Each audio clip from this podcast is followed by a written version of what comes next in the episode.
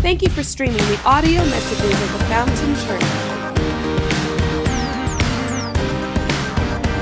Good morning, good morning. You guys alive and well?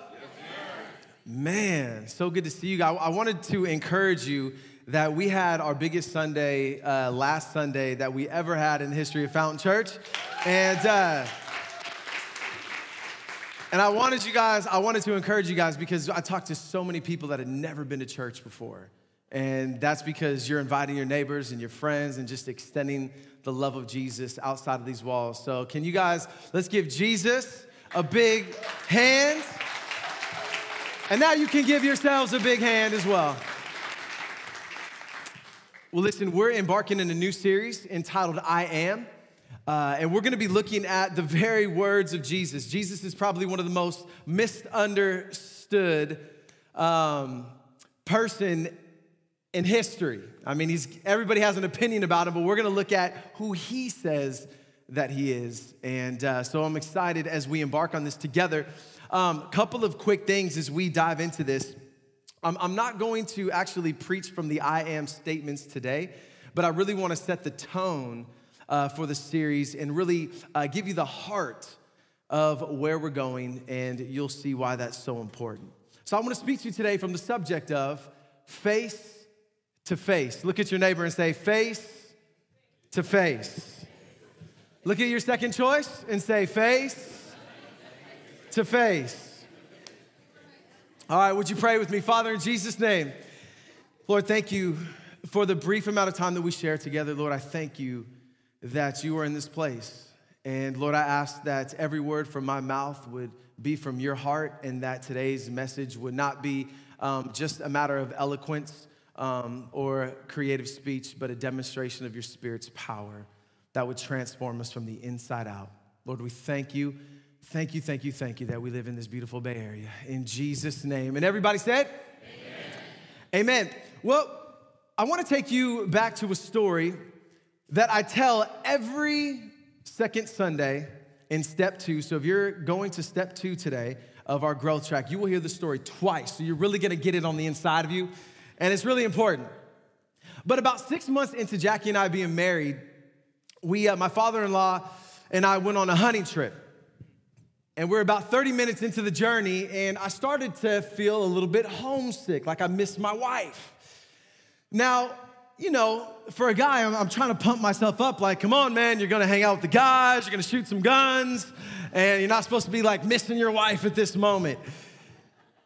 But to give you a little backdrop, Jackie and I have been serving together for six, six little over 16 years. Um, in ministry, we've been married for uh, this August to be 12. And so we really feel like it's a grace on our life because one of the common questions I get all the time is how in the world do you guys work together, live together, play together, do life together, and never get sick of each other? And it's just really a grace that we feel like God has given us um, to do what He's called us to do. And so we're, we're about 30 minutes in, and it just feels awkward to be apart from my wife. It's not codependency, all right? It's just a little bit awkward to be apart from her. And, uh, and it's a little bit embarrassing uh, because we were only 30 minutes into the journey and we were only going to Gilroy. Uh, so it wasn't like, wasn't like we're going on this long, extensive vacation. but one of the things that, that I discovered as I was uh, being removed of my man card was I laid my head down on the pillow at night and we're out in the wilderness in this big metal shed and the Lord gave me a picture. And in that picture, I know that it wasn't just for me, but it's also for you. And I believe it's gonna paint a great picture for where we're going in this series. And the picture was this that I could tell you a lot about my wife. I can tell you what makes her laugh, what makes her cry, I can tell you what makes her smile, I can tell you intimate details about her. I can tell you the way she cuts her cuticles, I could take you on a journey. I can tell you a lot of facts about her. But there's something about being in person with her. There's something about gazing into her beautiful face that makes all those facts come to life. And I'm afraid that as we enter into this series, the temptation will be this the temptation will be that we just kind of garner a few f- more facts about Jesus, but never really make it personal with Jesus. In other words, let me tell you like this we need a personal experience with Jesus, not just personal facts about Jesus. Now, this can be a little bit challenging because, according to social psychologists, we live in a day where impersonal, impersonal relationships precede personal ones. Like, we're very good at knowing people impersonally. We're not too good at knowing people personally anymore. Let me explain. So, Facebook, social media, that's the land that we're living in. You can learn a lot about somebody from Facebook. You can learn their name, their family's names. You could identify some of their passions, what they like to eat, what frustrates them. You can understand a lot about a person just by perusing their Facebook, but it doesn't mean that you actually know them. It's still very impersonal knowledge, if you would.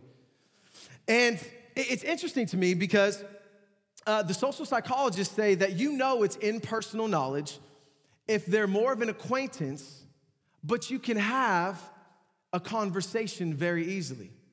Uh, let me give you an example. I follow several pastors on Facebook. And I got to meet one of those pastors a couple months ago uh, from Alabama. I got to meet him personally. And it was really easy to engage in conversation. I've never met the man in my life. But because of his Facebook, I knew that he likes race cars. And I had just used a race car illustration the Sunday before. So as soon as I saw him, I said, Hey, man, dude, you gotta hear this illustration, right?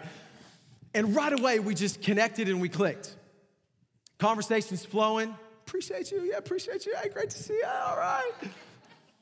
But if you were to ask him today, how was your conversation with Matt Lacey? He would say, Matt who? An impersonal knowledge. Because personal knowledge looks a little bit different. Personal knowledge would have said, hey, let's go beyond the race car maybe go grab a bite to eat. And maybe in that conversation, he's exposing me to some things that's not uh, out there for the public to see. Like in that moment, maybe he's expressing some of the hopes that he has for his family, or maybe he's expressing some of the fears and pressures that he's facing in ministry. Or, or, maybe he's talking about some of the joys that he's walking in and really enjoying in his life right now. See, that, that, that takes it to a whole another place. A lot of times we don't get to that place in relationships very often because our schedules are so crazy and, and, and life is so, uh, it's going so fast. And so, unfortunately, we're really marked by a lot more impersonal knowledge than we are personal knowledge of people that we would call friends, even some people that we call family. And that's not what the Lord wants for us in this series. Jesus does not want us just to gain some personal facts about who he says he is. However, the facts are important, and I'm not negating the facts, but however, the facts should always lead to a personal experience with Jesus. It should always lead to something personal with him, not just some facts about him. Matter of fact, it's so personal. Jesus does not want it to be impersonal knowledge. He wants the knowledge to be so personal that it would actually transform us from the inside out. And the Apostle Paul paints this in a great, in, in just with such a great picture in Second Corinthians chapter 3, verse 18. And the Apostle Paul, guy used to hate Christians and then became the greatest evangelist, the greatest, one of the greatest guys to, to boldly proclaim the name of Jesus. So if you are here and you're new or it's your first time and you're like, man, I hate this whole thing, so did Paul, but he had a personal experience. And I'm hoping that happens for you today. So he says in 2 Corinthians chapter 3, verse 18, he says, We all with unveiled face. Now, Paul is saying, as a follower of Jesus, this veil has been removed, that there's nothing obstructing us from the beauty of Jesus. There's nothing obstructing us from seeing him clearly as revealed to us in his living word. He said, beholding as in a mirror. Now, Paul's really not focused on the mirror in this text. The mirror simply is not so much about the reflection, but about the intimacy that comes as you're staring in a mirror. There, there's a closeness, there's a personal intimacy. And Paul said, so almost as we behold him intimately, as we behold him closely, as we gaze upon the beauty of his face, the glory of the Lord are being transformed into the same image from one degree of glory to another. For this comes from the Lord who is spirit. Now, this text is rich, and we don't have time to dive into this, but this is what I want you to say. this is what I want you to know is that Jesus wants us to have such a personal knowledge of him that as we gaze upon his face, the Holy Spirit begins to do something on the inside of us that transforms us so we're never the same. This is really encouraging and very discouraging at the same time. And, and the reason why it's encouraging is because it's a process. He takes us from glory to glory. The reason why it's discouraging is because it's a process. And some of us wish we were a lot further along in that process. And the Lord is shouting, Me too, right? but but but this is this is so huge as we behold. Because bottom line, if you're taking notes, I want you to jot this down. As we behold everything he is, we become everything he's called us to be. Paul is saying, as we behold everything that he is, all that he is, as we gaze upon his face, we become, he begins to transform us into everything that he's called us to be. Now, who is this one that we're gazing upon his beautiful face? Well, his name is Jesus. But he has, there, there's a particular name that when God wants to describe himself from Old Testament on into the New Testament in the person of Christ, he uses this phrase, and if you're taking notes, you might have already know where I'm going, but uh, he uses this phrase, I am. I am. Now, the, the I am, this, this, is, this, is pretty, this is pretty interesting. Steph, can you put that up there for me? The I am, because I want you to see this and how it's translated in the Greek. In the Greek, this isn't Lego my ego, it's ego eimi. ego which, which means I am, the self existent one, the first, the last, the beginning, and the end, the one who always was, will always be, who the one who was, who is, and will always be, the Alpha, the Omega, the infinite God of all creation, God Almighty. I am. And yeah, that's awesome. And, and we see this, God describe himself like this in uh, all the way back to the book of Exodus with a guy by the name of Mo. Maybe you've heard of him. Uh, if you've never uh, heard the name Moses, um, you can watch The Prince of Egypt, and that'll give you a great, that'll catch you up to speed. And it, it's interesting because God has called Moses to go to the most powerful person on the planet and tell him to let his people go. And Moses is like, that doesn't sound like a very good idea. And Moses starts using some, some language. He says, God, who am I to go to Pharaoh? Like, who am I? And God says, That really doesn't matter so much because I'm everything you're not and I'm everything that you need. I am. So Moses says, Okay, God, but who do I tell Pharaoh? Who do I, who do I say has sent me? And for all you type A's that struggle with a little bit of grammar, this might not be perfectly grammar, but he says, Tell them that the I am sent you. the I am. Like that's who I am, the infinite God of all creation, the self existent one. Go ahead and tell him that the I am. And that's just the truth. He is everything that you're not, and He is everything that you need. The I am, I am whatever it is that you need for satisfaction. I am whatever it is that you need in this moment in your life. I am anything you'll ever want, and I am everything you'll ever need. I am. Now, that preaches really well. But I, I think because we're in such a fast paced life, even in church, we can miss the wonder of that name. I, I heard a story in about a group of people in Sacramento. A pastor was leading a Bible study with some refugees, never heard the gospel, never opened up a Bible. And he's telling them the story about when Jesus was out on the, the Sea of Galilee with his disciples, and, and the winds are coming and the waves are coming, and the I am steps up and says, Peace right? Be still.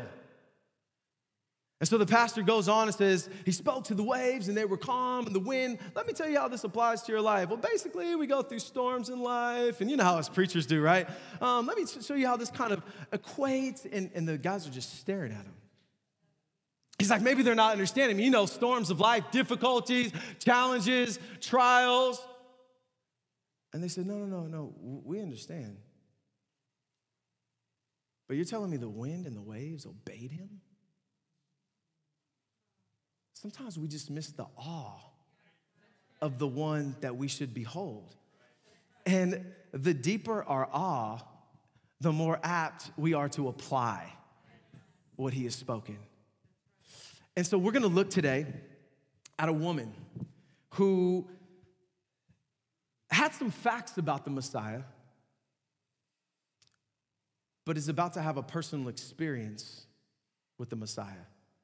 She had some facts and understanding about the Savior of the world, but she's about to encounter him personally. Some of you guys might know her. She's nameless, but we call her the woman at the well. Now, it's interesting uh, as we navigate through this woman's story. It's a big text. I can do a whole series just on this text alone, but we're only going to extract three things that I believe will help us as we um, go over the I am statements in the next seven weeks. It'll help us just from keeping it factual, it'll help us to get personal. So I entitled this little section, uh, Three Paths to Personal, as we embark on this journey together. And so, the first one, if you're taking notes, I want you to, to jot this down and it's it's it's it's not going to be on the board for you but I, just want this is the first point that i want you to really grasp and it's this is that if we're going to get personal with jesus we have to understand that his love is bigger than our barriers that his love is bigger than our barriers now let me give you a context as we dive into John chapter 4. Jesus is leaving Judea where there's some religious drama going on. How many of you guys know Jesus is not about religious drama? He's trying to reach people. So there was some religious drama going on, and he's leaving to go back to his hometown Galilee, his homeland Galilee. Now, there's three routes that Jesus could have taken, but we see from John chapter 4, verse 4. Let's go to the text. He says this Three routes he could have taken, but now Go to the next one step for me, or it might be freezing, so I'm just gonna read. Now he had to go through Samaria. So he came to a town in Samaria called Sychar near the plot of ground where Jacob had a land, where Jacob had given to his son Joseph. That was a mess. Um, but I want to focus on this first part. Now he had to go through Samaria. Now, this is really interesting because the fact that he had to go really speaks some emphasis that there was something really important in Samaria because this was the route that Jewish people would never take because they hated Samaritans. Samaritans were considered half breeds. Um, they were half Jewish and, and half Gentile, so that's what they would call them. Jewish people would call them dogs. Like there was such, there were so many barriers. There were so many barriers r- racist barriers, religious barriers, relational barriers that, that kept these guys apart. And so well, Jewish people would never go through Samaria, even though it was the shorter route. They would always take the longer route because they just didn't want to deal with them. Listen, it was said to be so bad, the friction between the Jewish people and the Samaritans, it was to be so bad that they would pray, God, may they never experience the resurrection. Some of you guys would pray that for somebody. like, man, once they're gone, let them be gone, Lord.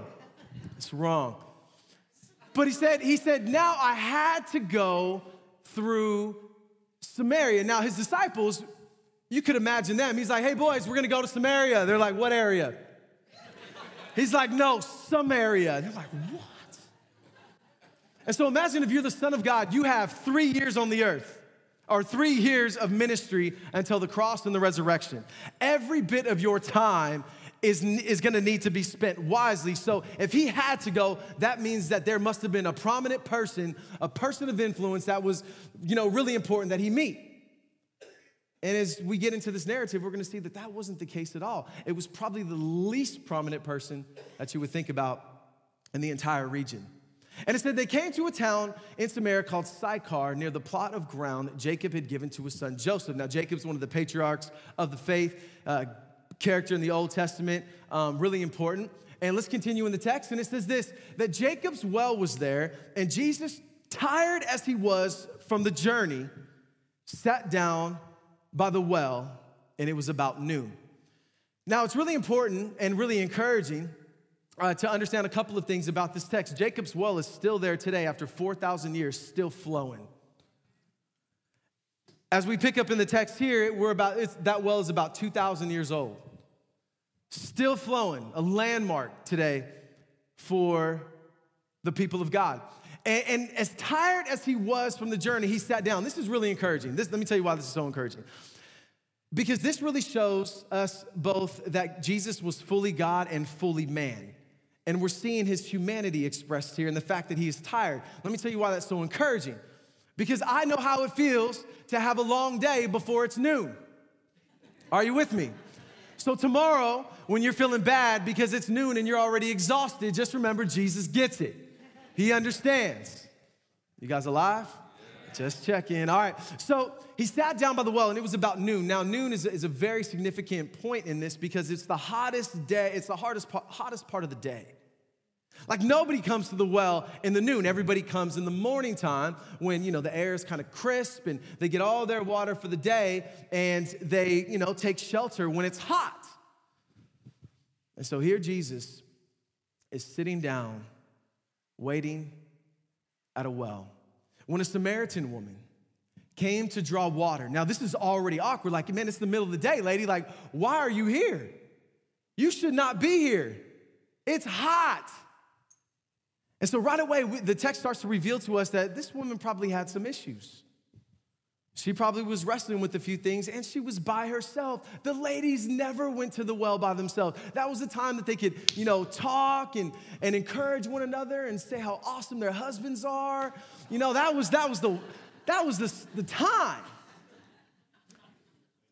But she apparently wasn't a part of that circle, and we're gonna understand why in just a little bit but she was at the well by herself. And Jesus said to her, Will you give me a drink? Now, if you're a Jewish person this time listening to this, this particular past, this Jesus say these things, or if you're hearing this story, you are grabbing your head and your face like, no, no way. Because number one, men did not deal and, and speak with women face to face in a public setting. It, it just, it, it was actually considered by many a waste of time. And not only that, a rabbi would never be meeting with a woman in private, in public, period, let alone a Samaritan woman with issues. And so those who are Jewish would be listening to this would just be like, oh, this is, this is no way. And it says, For his disciples had gone into town to buy Chick fil A. Let's go to the next one.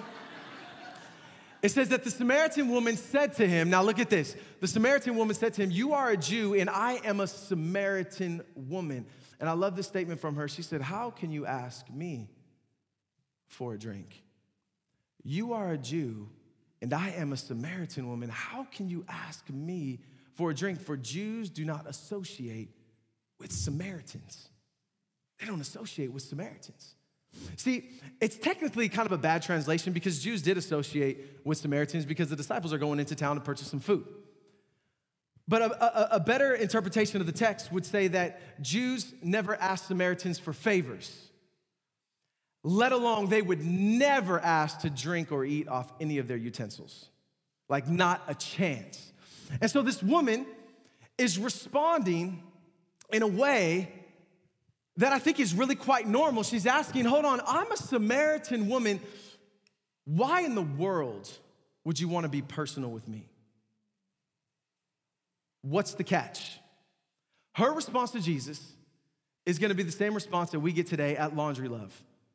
As we go to downtown Pleasanton and pay for people's laundry for two hours from two to four, we're gonna get at least three, three or four people that are gonna walk in and we say, Hey, you picked a great day to come to the laundromat. We're gonna pay for your laundry.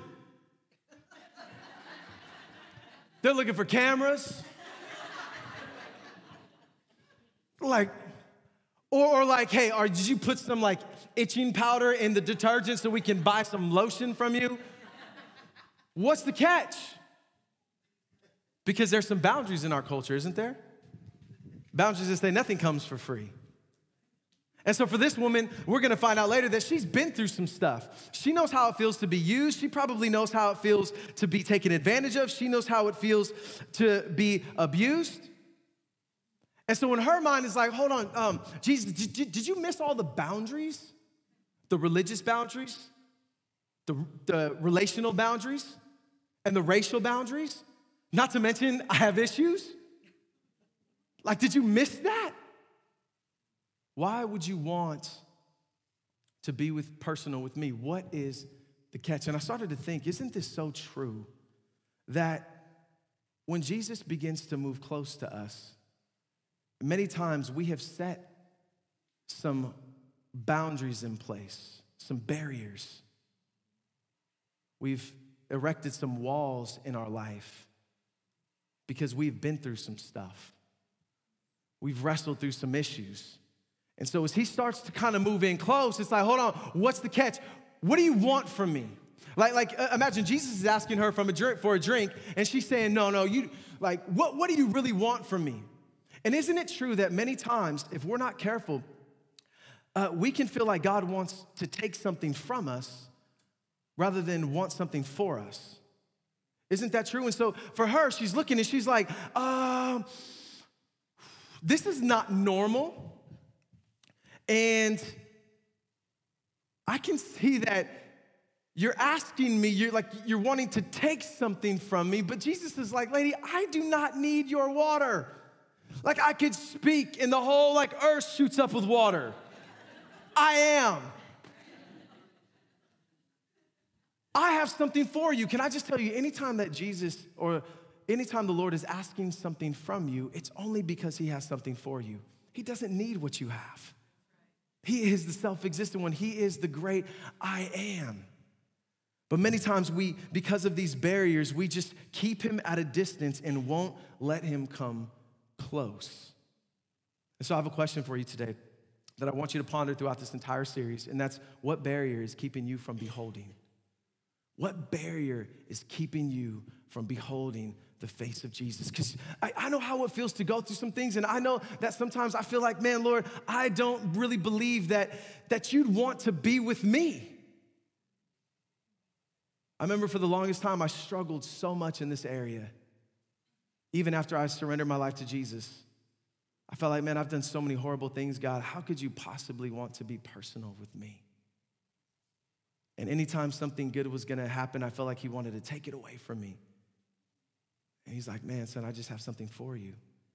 I don't need anything that you have, but you need everything that I have. What barrier is keeping you from beholding? Number two, it's so important that we know him personally. Why? We ha- because we have to know him as the infinite one, or we will see him as the limited one. We have to know him as the infinite one, or we will see him as the limited one. This is so huge. And when I talk about personal, I'm not just talking about personal relationship with Jesus, like unto salvation. Like the moment that you trust Jesus as your Lord and Savior, that personal journey begins. And this journey of intimacy with God begins. But it should be going deeper, more personal, more intimate, more personal, more intimate. So when I say this, we have to know him as the infinite one, or we will see him as the limited one. I think it's gonna it's going to make sense as, we kind of unpack this because Jesus looks at her and look what he says. He answered her and he said, If you knew the gift of God and who it is that asked you for a drink, you would have asked him and he would have given you living water.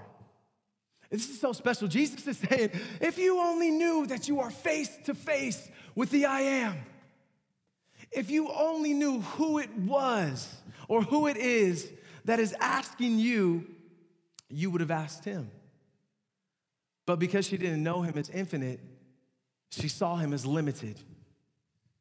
And it shows by her next statement. She said, Sir, the woman said, You have nothing to draw with, as the well is deep. One pastor said it like this If you start your sentence with you have nothing to draw with, with Jesus, you missed it. But she said, Sir, you have nothing to draw with, and the well is so deep. Now, now, just track with me for a moment. As followers of Jesus, we would never say that we don't believe God is infinite. But sometimes our lives and our prayer life reflect as if He's limited. Like, how many times have we looked at impossible situations in our life in others' lives.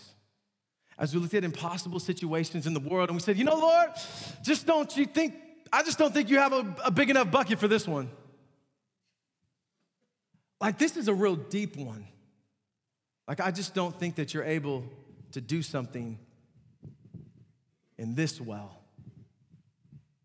This is far too big.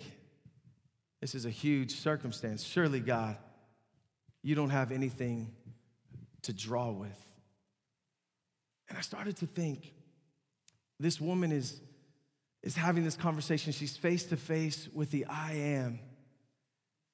And because she doesn't know him as infinite, she sees him as limited. And everything she needs is right before her eyes. Let me give you just a, a little litmus test, right? You want to know if, if you know God is, is infinite or limited? Look at your prayer life. How have you been praying lately? Have you just been praying possibilities? Or have you been praying infinite impossibilities?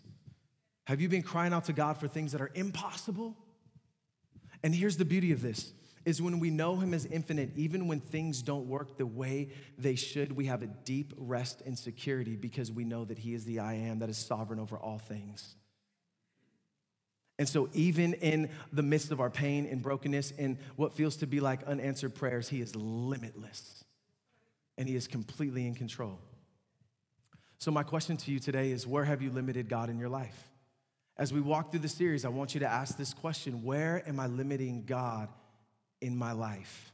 Because we're gonna hear some infinite things about who He is. Where am I limiting God in my life? Look at the woman's response. She said, She's still not catching it. She said, Where can I get this living water? And then she kind of takes a stab. Are you greater than our father Jacob? Who gave us this well and drank from it himself, as also his sons and his livestock. This woman could not believe that there was anybody greater than Jacob that erected this well, dug this well, that's been refreshing people for the last 2,000 years. And Jesus is looking at her like, Yes, I knitted him in his mother's womb. like, yes, I, I, know him quite well, and, and I'm much greater than he is.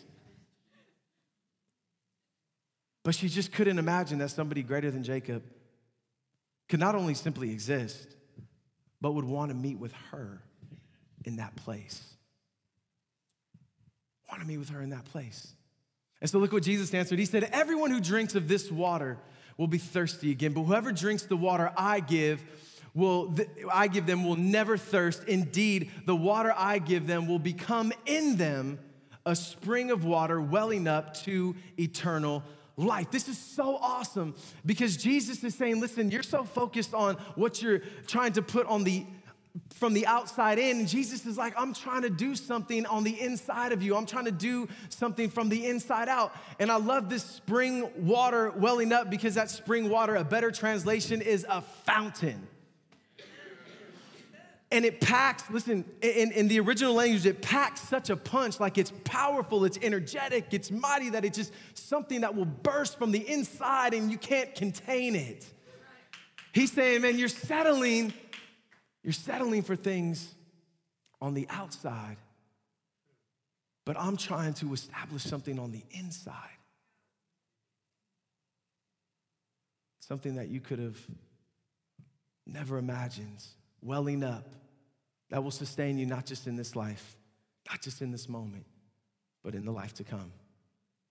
He said, If you drink this water, you will never thirst again. So look what she said. The woman said to him, Sir, give me this water so I won't get thirsty and have to keep coming here to draw. So now he's got her curiosity a little bit, right? Now it's like, let me give it a shot. Maybe it's true. Let me just give it a shot. She says, Lord, would you, would you please? But, but in this moment, the conversation is getting more and more personal. She just has no idea. Like Jesus is like, he knows exactly what he's doing. And I think at this moment, for her, it's like, man, that would sure be nice. That would sure be awesome. But I used to think that it was simply just to satisfy her thirst. But when you look at this text, she said, Give me this water so that I won't get thirsty. And look at her last response and have to keep coming here to draw water. She's like, I, I, don't, I don't really care about the water. I just don't want to have to keep coming back to this well because remember, it's noontime. Remember, this woman is an outcast. She's not welcomed by the other ladies. She's looked down upon um, by her village. And so, what she's saying is, every morning, every afternoon, when I have to get up and go to the blazing sun, I don't care about the sun. I don't even care about the water, but it's a reminder of my shame, my guilt, and it, it's a reminder of all of my pain every single day as I wake up and have to come to this well. So, can you give me this, not so I can simply quench my thirst, but so that I never have to leave my house? Because what was she doing? She was hiding. And she said, Will you give me this so I can just hide deeper? And I love this because this is my last point is that if we're going to get personal with Jesus, you have to know this as we embark on this journey is that Jesus won't let you hide behind your hurt. He won't let you hide from your hurt. And she's like, Man, I just, ah, if you could just give me this water now. And Jesus says, Man, girl, I love you way too much for that. Like, you can come to me as you are, but you're not gonna, I'm not gonna leave you that way. And so he goes after the jugular. He goes after the, the, the most vulnerable, the most, the most pain, heart wrenching, shameful point of her life. And Jesus looks at her and he says, Okay, you want this water? Go get your husband. She's like, I don't have a husband. He said, I know you don't have a husband. In fact, you have had five husbands. And the guy that you're living with right now, he's not your husband. And I love, I, I never even saw this before until this week. And she says, What you have said is quite true. So I gave her props because she's not in denial but she's still not ready to deal. And so she's like, oh, this is, this is quite true, but you gotta figure out this moment. Everything is exposed for her in this moment. I remember 18 years old. I flew to St. Louis, Missouri when my mom was there with her job to get a vacation. I just thought, I need a vacation. I just need a vacation.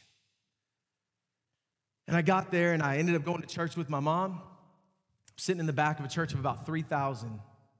And what ends up happening is there was a traveling pastor that was guest speaking that day, and he calls me out from the back of the church. You know, if you're a first time guest, we won't do that to you, I promise. Unless God wants us to, then sorry. You'll forgive us later as long as it's real. Um, and he calls me out, and I'm walking down this long journey down to the front of the church. It was a big church, it felt huge. And, and he begins to expose my life in a way that I could have never imagined. He says, Young man, two weeks ago, that bullet was meant for you, and God has spared your life, and there's no more running from God. I'm like, Are you the FBI? How do you know me? How do you know this? Wide open and for this woman, this is her moment. She's wide open. He's dealing with the greatest point of her shame. And one of the one of the, the mechanisms of shame, what shame tries to do is it tries to hide in two ways. The first one is pride. So she goes right from her heart to her head. And she said, Oh, this is awkward. This is way too personal, Jesus. Like we can do the whole, like you can, you know, the I am, you can tell me all about yourself, but this is way too personal.